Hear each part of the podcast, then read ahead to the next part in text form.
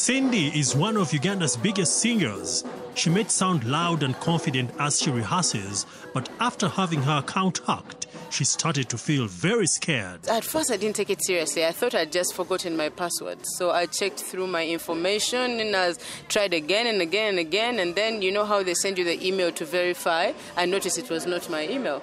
I didn't know how to go about it for about two months. I couldn't get it. Then finally, I got another hacker to hack into my email and then, you know, got my information back. But it was definitely scary because the person who hacked it could feed us any information they wanted. And at that period of time, they did not give the right information to the people.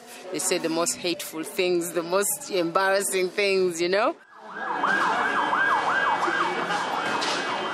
At the Central Police Station in Kampala city centre, things are busy.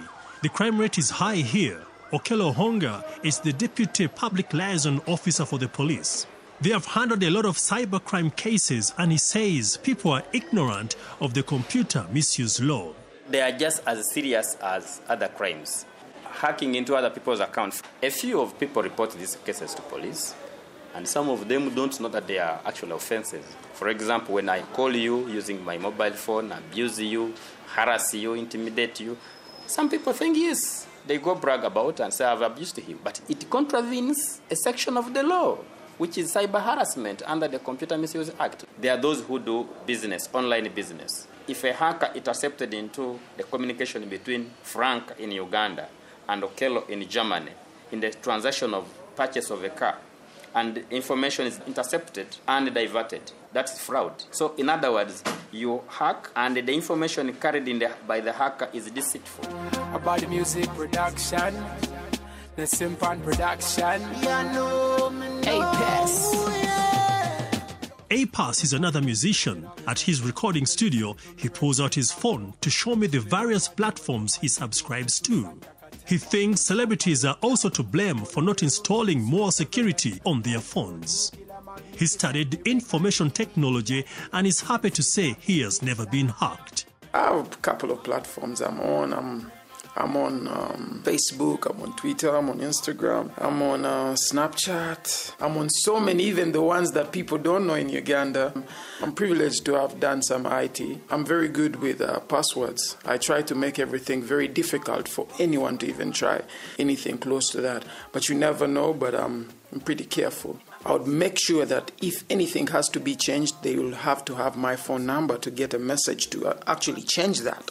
So you have to be very careful and not to even give out your email address because it's very difficult. You have to have probably a different email address for that particular account other than having the normal email address that everyone knows. So they can put it in and try to figure out what password it is.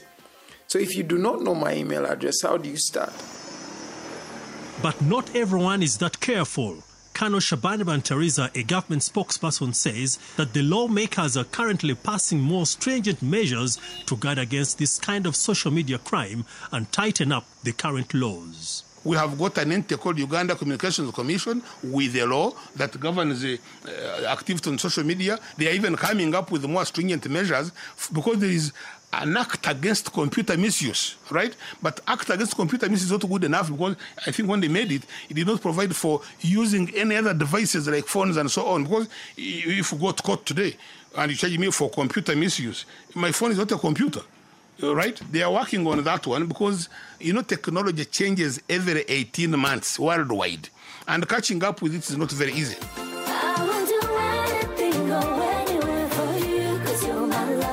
Desire Luzinda is another Ugandan star singing here.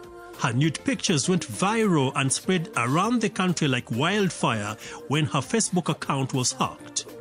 She even lost fans after the episode, like Maureen Kajumba, who had followed Desire's every move until the hacking episode. I loved everything about her.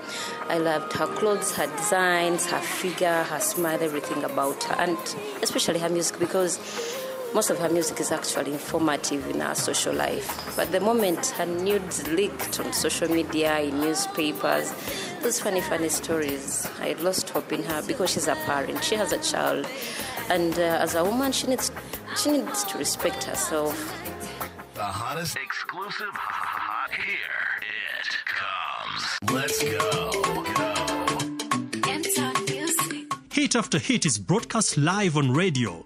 Calvin is at the controls. He's a renowned television and radio presenter broadcasting his celebrity gossip show.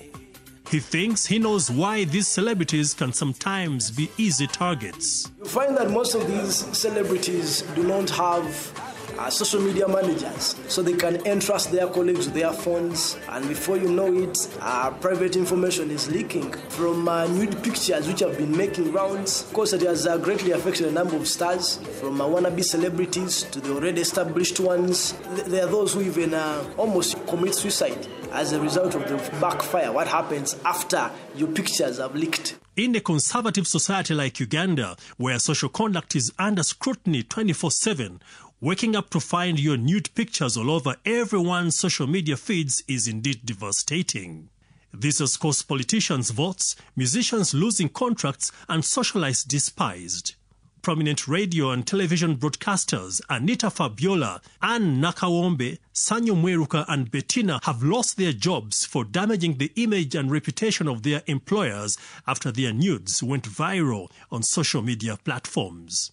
For DW, this is Frank Yiga in Kampala, Uganda.